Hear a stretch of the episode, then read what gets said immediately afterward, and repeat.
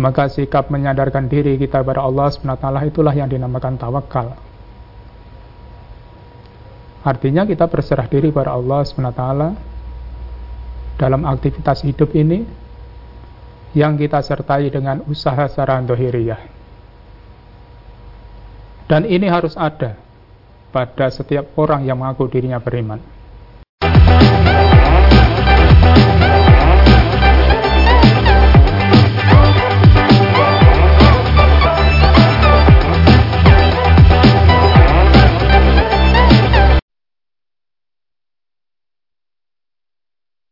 Dan pemirsa nanti bisa bergabung bersama kami di line telepon yang sudah kami siapkan 0271 SMS dan juga di WA kami di 08 11 255 3000. Mari kita simak pelajaran kita pagi ini. Bismillahirrahmanirrahim. Assalamualaikum warahmatullahi wabarakatuh. Alhamdulillahirabbil alamin. نحمده ونستعينه ونستغفره ونعوذ بالله من شرور أنفسنا ومن سيئات أعمالنا أشهد أن لا إله إلا الله وحده لا شريك له وأشهد أن محمدا عبده ورسوله اللهم صل وسلم على محمد وعلى آله وأصحابه أجمعين أما بعد Saudaraku, pemirsa dan pendengar di mana pun berada, yang semoga dirahmati oleh Allah SWT yang saya cintai, yang saya hormati. Syukur Alhamdulillahirrahmanirrahim pagi ini Allah senantiasa curahkan anugerah pada kita sehingga kita diperkenankan mengawali aktivitas kita dalam keadaan sehat walafiat. Saudaraku, pagi ini kita akan berbicara tentang berserah diri kepada Allah SWT. Manusia adalah makhluk yang lemah. Kita-kita ini adalah makhluk yang lemah Salah satu kelemahan manusia adalah sifat keterbatasan. Keterbatasan dari segala yang ada pada manusia itu salah satu bentuk kelemahan kita. Walau bagaimanapun kekuatannya, bagaimanapun kemampuannya, kepintarannya, keunggulannya, namun manusia itu tetap dalam keterbatasan. Saudaraku, manusia tidak bisa berdiri sendiri dalam bekerja tanpa partisipasi pihak lain, baik itu dalam menyelesaikan segala persoalan dalam hidup ini, kita perlu partisipasi pihak lain. Tetapi yang amat penting ialah butuhnya kita pertolongan dari Allah Subhanahu wa taala atau yang kita sebut ainayah. Karena pertolongan dari Allah itulah yang memberikan kekuatan pada kita. Sehingga kita bisa menjalani hidup ini dengan baik. Maka sikap menyadarkan diri kita pada Allah SWT itulah yang dinamakan tawakal. Artinya kita berserah diri pada Allah SWT dalam aktivitas hidup ini yang kita sertai dengan usaha secara dohiriyah. Dan ini harus ada pada setiap orang yang mengaku dirinya beriman. Saudaraku, Allah Subhanahu wa taala berfirman dalam surat Al-Maidah ayat 23 hingga 24 أعوذ بالله من الشيطان الرجيم وعلى الله fatawakkalu in kuntum mu'minin. Dan hanya kepada Allah lah hendaknya kamu bertawakal. Jika kamu benar-benar orang-orang yang beriman. Di sini ada kalimat in. Jika kamu benar-benar beriman pada Allah kamu bertawakal pada Allah dalam hidup ini. Jadi orang yang beriman itu diperintahkan untuk bertawakal pada Allah.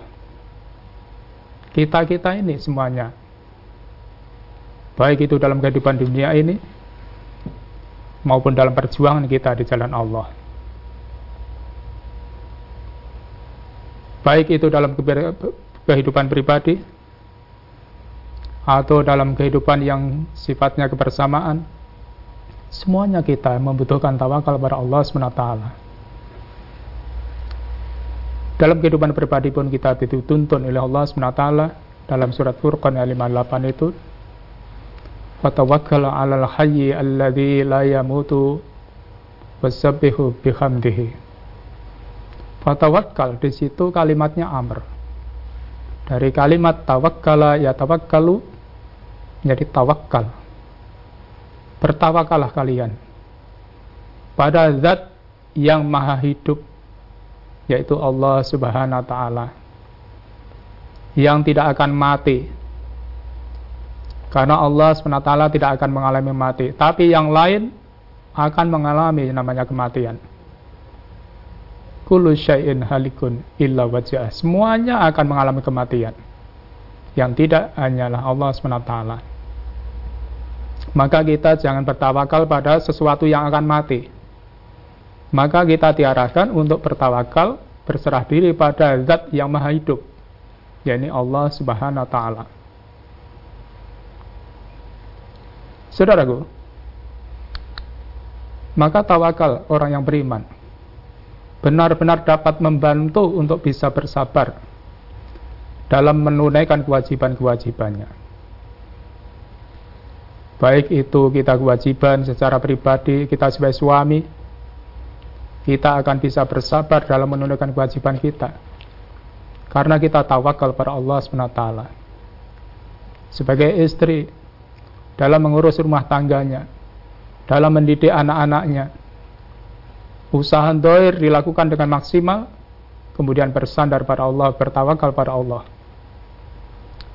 Atau kita sebagai orang tua, dalam mendidik anak-anak kita. Kita bisa bersabar. Sehingga dengan bersabar itu bisa meringankan beban batiniah. Walaupun secara dohir tampak berat, namun dirasakan ringan karena kita bersandar pada Allah SWT. Itulah pentingnya kita tawakal. Dan juga kita bertawakal pada Allah dalam hal menjauhi larangan-larangannya karena bagaimanapun larangan-larangan Allah pasti akan membawa kebaikan bagi hambanya kalau itu dijauhi. Namun akan membawa kesengsaraan kalau itu diterjang. Saudaraku, dalam kebersamaan, dalam perjuangan pun Allah juga memberikan petunjuk pada kita.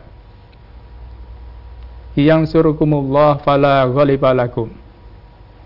Kalau Allah sudah menolong kamu, maka tidak ada yang bisa menghalangi kamu. Itu satu hal yang pasti. Wa namun kalau Allah membiarkan kamu, faman dalladhi yang surukum min maka siapa yang bisa menolong kamu setelah Allah membiarkan kamu? Maka dari ayat ini betul-betul kita dididik bahwa kesuksesan kita adalah hanya karena pertolongan Allah SWT. Namun kalau kita tidak ditolong oleh Allah, kita akan minta tolong pada siapa? Maka wa'alallahi falyatakwalil mu'minun hanya pada Allah lah orang-orang mukmin itu bertawakal. Saudaraku, maka kita dididik bagaimana hidup ini untuk selalu menyandarkan diri pada zat yang maha hidup Allah subhanahu wa ta'ala. Kemudian dalam ayat yang lain dikatakan fama utitu min syai'in fama ta'ul hayatid dunia. Apa pun yang kalian nikmati di dunia ini itu hanya kesenangan dunia. Fama indallahi khairu wa baqa amanu. Namun pahala yang besar surga adalah itulah yang lebih baik bagi orang-orang yang beriman. Maka orang yang beriman itu tidak hanya menghabiskan waktunya, tenaganya, pikirnya hanya untuk kesenangan dunianya. Namun juga bagaimana bisa meraih kebahagiaan di akhirat yang hakiki, itulah yang namanya surga. Wa ala rabbihim yatawakkalun maka kepada Tuhan mereka mereka bertawakal. Saudaraku, maka kita tetap bersabar dalam menjaga iman kita. Tetap bersabar dalam mempertahankan agama kita. Kita bersabar dalam berhijrah ke jalan Allah dari apa yang kita lakukan sebelumnya yang tidak baik. Itu semuanya karena pertolongan Allah SWT. Dan kita pun juga berani memisahkan diri dari orang-orang yang memusuhi agama Allah. Itu harus berani. Karena antara yang hak dan yang batil itu tidak bisa dicampur adukkan maka semuanya itu bisa terjadi pada diri kita kalau kita tawakal pada Allah SWT. Maka dalam semua keadaan, baik dalam urusan agama maupun dalam urusan dunia. Saudaraku, Nabi kita Muhammad SAW dalam hati sirat Muslim, Rasulullah mendidik pada hambanya, pada umatnya. Ali bin Abbasin Inna Rasulullah sallallahu alaihi wasallam kana yakul. Rasulullah senantiasa berdoa. Allahumma laka aslamtu wa bika amantu. Ya Allah, hanya kepadaku, kepadamu lah aku berserah diri. Dan hanya kepadamu lah aku beriman. Jadi aslama yuslimu islaman itu berserah diri maka kita harus banyak berserah diri pada Allah SWT sebagai orang Islam. Wa alaika tawakkaltu dan hanya padamu lah aku bertawakal. Itu Rasulullah mengajarkan pada kita. Wa ilaika anaktu dan kepadamu lah aku nanti akan kembali. Kita semuanya akan mati. Kita akan kembali pada asalnya. Kita dari Allah akan kembali pada Allah inna lillahi wa inna ilaihi raji'un itu pasti harus kita pahami betul wabika khosamtu dan kita kalau Nabi zaman dulu berperang pun karena Allah bukan berperang karena urusan-urusan pribadi urusan dunia. Kalau zaman dulu untuk mempertahankan keimanan itu dijalani dengan perang. Ada perang Badar, perang Uhud dan lain sebagainya. Maka kalau kita itu yang urusannya dalam mempertahankan agama memang kadangkala diperlukan untuk mempertahankan diri dari hal-hal yang tidak akan menjadikan kebenaran ini berada di muka bumi. Maka kita harus pertahankan walaupun dengan apa pun, dengan resiko apa pun. Dan semuanya itu dijalani hanya karena Allah SWT, bukan karena yang lain. Kemudian Rasulullah melanjutkan, Allahumma ini a'udzubika bi'izzatika ya Allah, aku berlindung padamu dengan kemuliaanmu ya Allah. La ilaha illa anta, tiada Tuhan yang berhak disembah kecuali hanya Engkau ya Allah. Antudillani dari saya berbuat yang menggelincirkan saya. Jangan sampai kita dalam hidup ini tergelincir. Yang kebenaran yang sudah ada pada diri kita, jangan kita menjadi menyimpang. Maka kita mohon perlindungan pada Allah. Anta al-hayyul ladzi la yamutu.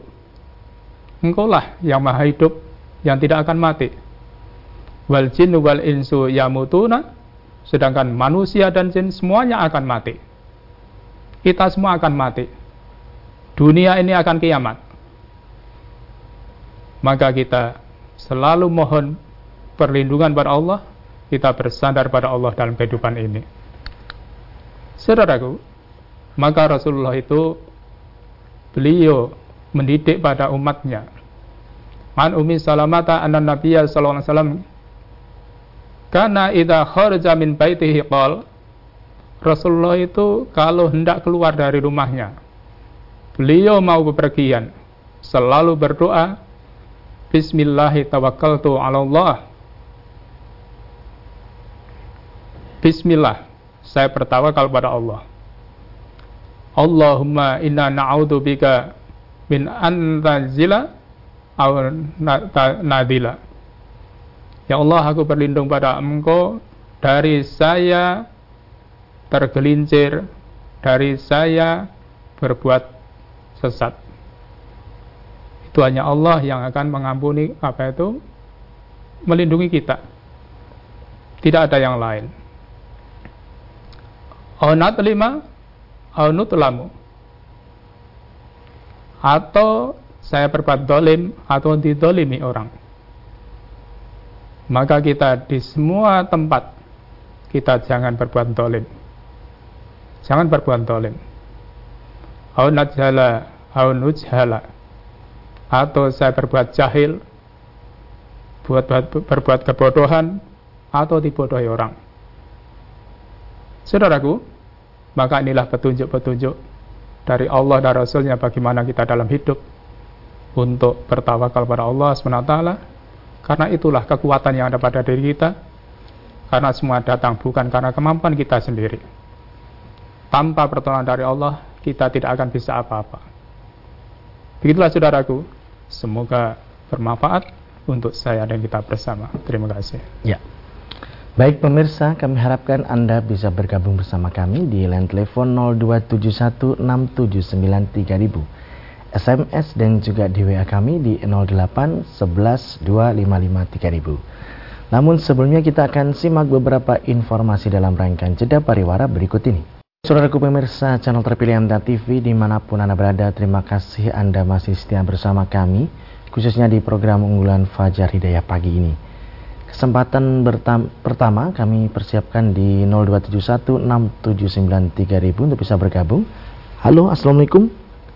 Assalamualaikum. Waalaikumsalam warahmatullahi wabarakatuh. Dari Pak Tunggal, Mas.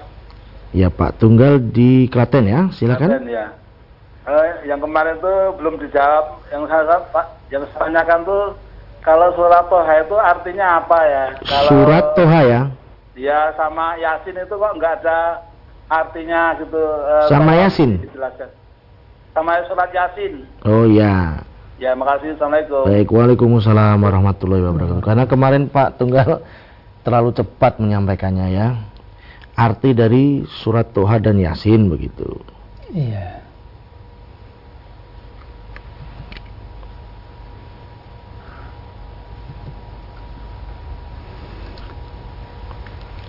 Jadi di sini Pak ya. Jadi Toha itu nama sebuah surat ya di sini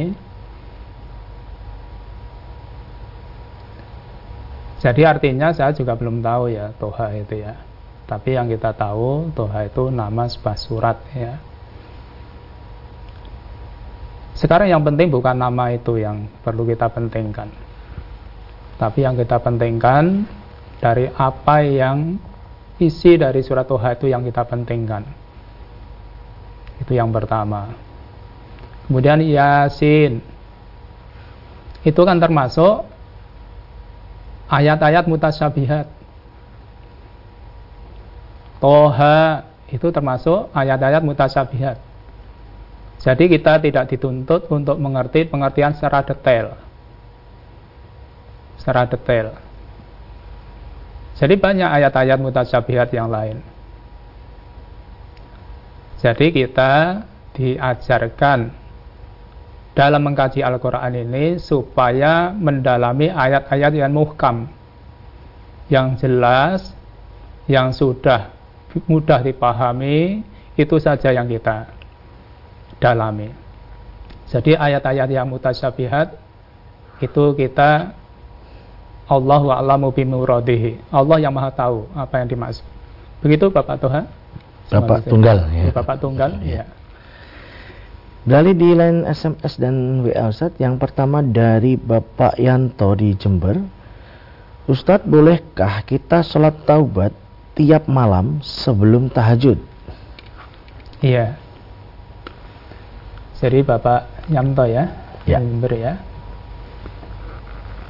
Jadi yang pertama Bapak ya, jadi kalau kita mau sholat tahajud itu yang diajarkan kita supaya menjalani sholat iftitah dulu itu Nabi karena sholat tahajud beliau panjang. Nah kalau kita mau sholat tahajud, ya sholat tahajud saja.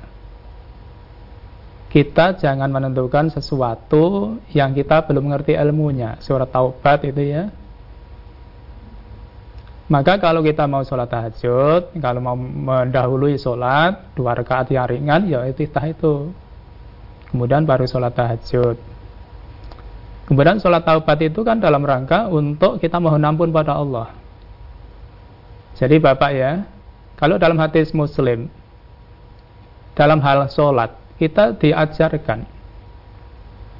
Di sini saya bacakan ya.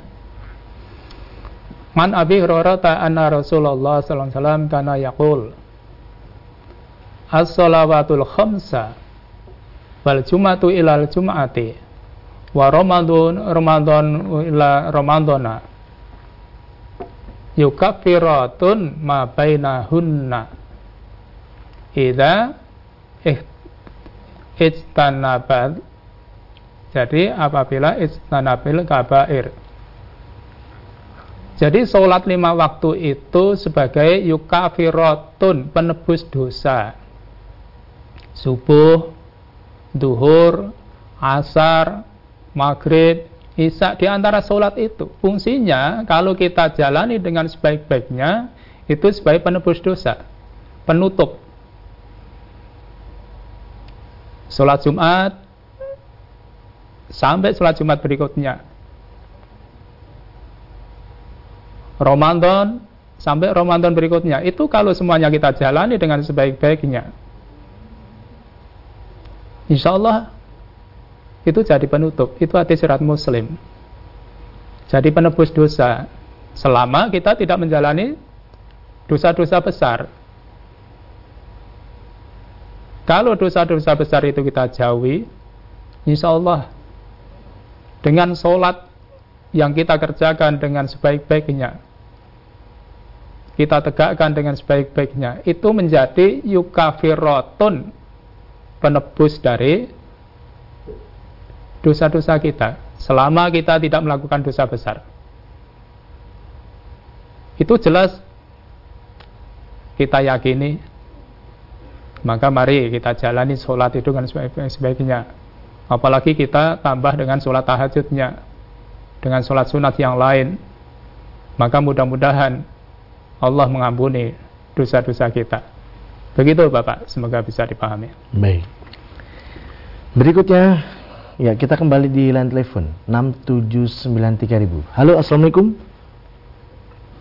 Halo, Assalamualaikum. Halo, Assalamualaikum. Waalaikumsalam warahmatullahi wabarakatuh. Ya, dengan siapa di mana, Bapak?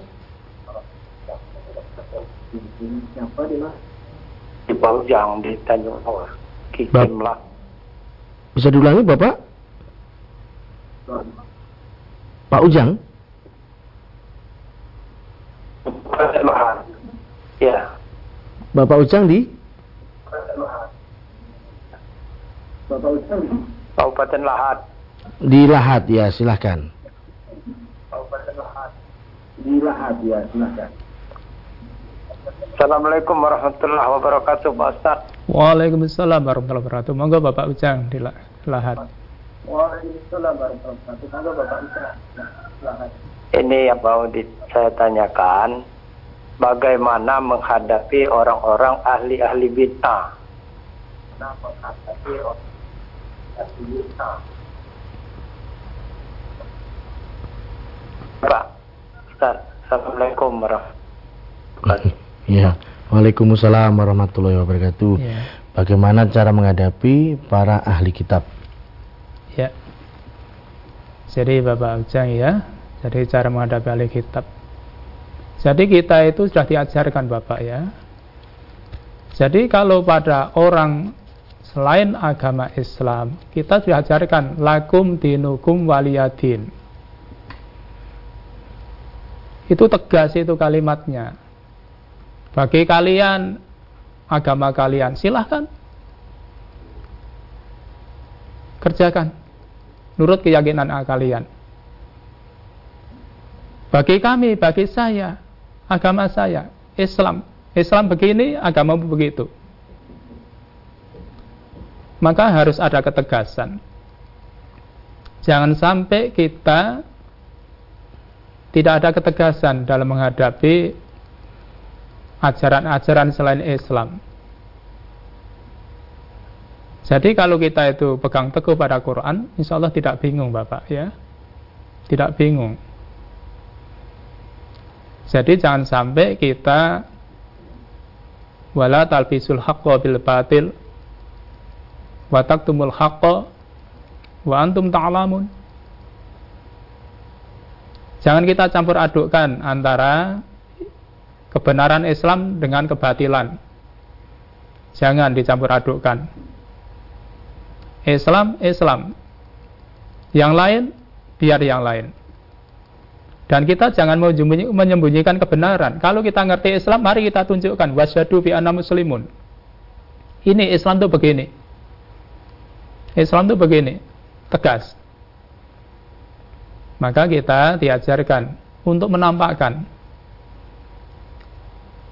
Jadi kalau kita orang Islam, mari kita tunjukkan Islam itu ya bagaimana nurut petunjuk Allah dan Rasul itu harus dengan lugas dan tegas. Jadi kalau kita menghadapi orang-orang selain Islam, apa saja itu? Itu jelas lakum dinukum waliyadin. Agamamu silahkan kerjakan. Saya tidak akan mengganggu kamu. Agama saya begini. Kamu nggak perlu campur tangan urusan agamaku. Jadi ada ketegasan, baik itu dalam ucapan maupun dalam tindakan. Jangan kita campur adukkan. Jadi maaf ya, kadang-kala dicampur adukkan. Itu nggak boleh terjadi itu petunjuk Allah dan petunjuk Rasulnya harus kita tegakkan. Begitu Bapak, semoga bisa dipahami. Ya. Berikutnya Ustaz dari Ibu Tri di Kotoarjo. Ustadz, sering kali selesai berwudu, saya ragu-ragu apakah tadi saya membaca basmalah atau tidak. Kemudian, terkadang saya mengulangi berwudu lagi. Tetapi kadang tidak langsung saja mengerjakan sholat. Bagaimana yang demikian itu Ustaz? Sahkah sholat saya? Dan apakah kalau lupa atau ragu belum membaca basmalah, wudhunya itu harus diulangi lagi? Demikian. Iya. Jadi ibu ya, jadi kalau kita itu ragu, jadi kita diajarkan tak mayaribuka illa malayaribuk. Tinggalkan ya ragu, pegang yang yakin. Jadi kalau ibu tadi sudah yakin membaca basmalah, memang aturannya dalam berwudu kan membaca basmalah. Kita sudah tahu itu. La wudu'a liman lam yakra Bismillahirrahmanirrahim. Tidak sah wudhu seseorang kalau tidak membaca Bismillahirrahmanirrahim. Itu sudah kita jalani berulang-ulang. Nah kemudian ragu. Ya kalau ragu, ibu tadi yakin membaca, tinggalkan ia ragu. Tinggalkan ia ragu. Yakin kalau saya tadi sudah membaca, karena sudah jadi kebiasaan. Sudah jadi kebiasaan. Lah namun kalau ibu mau mengulangi wudhu, ya boleh. Boleh untuk lebih meyakinkan. Jadi boleh. Maka kalau urusan sah dan tidaknya sholat, memang bagaimana kita berwudu. Maka wudhunya kita yakinkan dulu karena tadi ibu ragu antara sudah atau belum. Ya kalau memang ibu mau memperbarui wudhu, jadi tul wudhu, ya boleh. Nggak masalah. Begitu, semoga bisa dipahami. Ya. Kemudian berikutnya dari Bapak Saribi di Sulawesi Selatan. Ustadz, bagaimana cara menanamkan tawakal kepada Allah secara mendalam? Atau adakah ciri-ciri yang perlu diketahui secara bersama, Ustadz? Iya. Jadi Bapak Saribi ya di Sulawesi Selatan. Ya, Sulawesi Selatan ya. Jadi bagaimana untuk menanamkan tawakal ini kita pada Allah? Jadi yang pertama kita harus merasa bahwa kita itu makhluk yang lemah.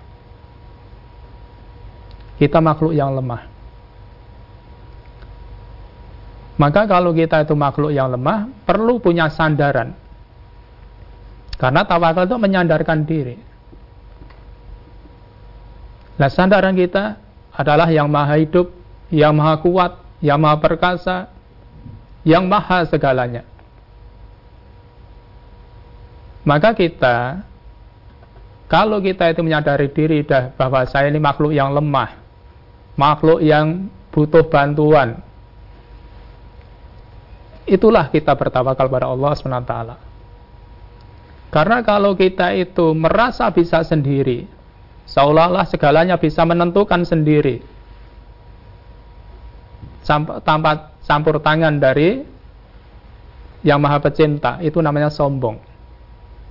Itu namanya sombong. Jangankan urusan di akhirat nanti, di dunia ini saja kita ini betul-betul bisa merasakan. Maaf ya, kita mau makan sesuatu ya, ya. Ingin makan sesuatu itu campur tangan pihak lain sudah banyak. Kita mau makan nasi saja. Sudah melibatkan beberapa pihak. yang bakul berasnya, yang jualan alat perabot rumah tangganya, dan yang lain-lain. Kita nggak bisa sendiri, apalagi urusan di akhirat nanti. Kita betul-betul di dunia dan di akhirat ini kita menyadarkan diri dan kita sadar bahwa saya makhluk yang lemah, saya makhluk yang serba terbatas, maka jangan sampai kita itu paling merasa bisa. Tidak perlu bertawakal pada Tuhan yang Maha Esa Allah SWT itu namanya sombong. Maka menanamkan diri kita untuk menyandarkan diri kita pada Allah SWT itulah yang harus kita jalani. Kalau kita beriman karena di situ tadi ingkuntum mukminin Orang beriman itu selalu menyadarkan dirinya pada Allah SWT. Berlepas diri dari segala kemampuan yang dimiliki seolah-olah miliknya sendiri. Karena itu semuanya pemberian dari Allah SWT. Maka mudah-mudahan kita ini jadi hamba yang selalu bertawakal pada Allah karena dengan tawakal itu meringankan beban kita. Iya, meringankan beban kita baik itu beban dalam artian beban rohaniyah pikir. Beban hati. Namun kita sudah sandarkan pada Allah SWT insya Allah jadi ringan. Begitu Bapak? Semoga bisa kita amalkan. Ya. Kembali di line telepon 6793000 kami persilahkan. Halo Assalamualaikum. Halo Assalamualaikum. Waalaikumsalam warahmatullahi Ya, Assalamualaikum Pak Ustaz. Waalaikumsalam warahmatullahi wabarakatuh. Dengan siapa? Di mana Bapak?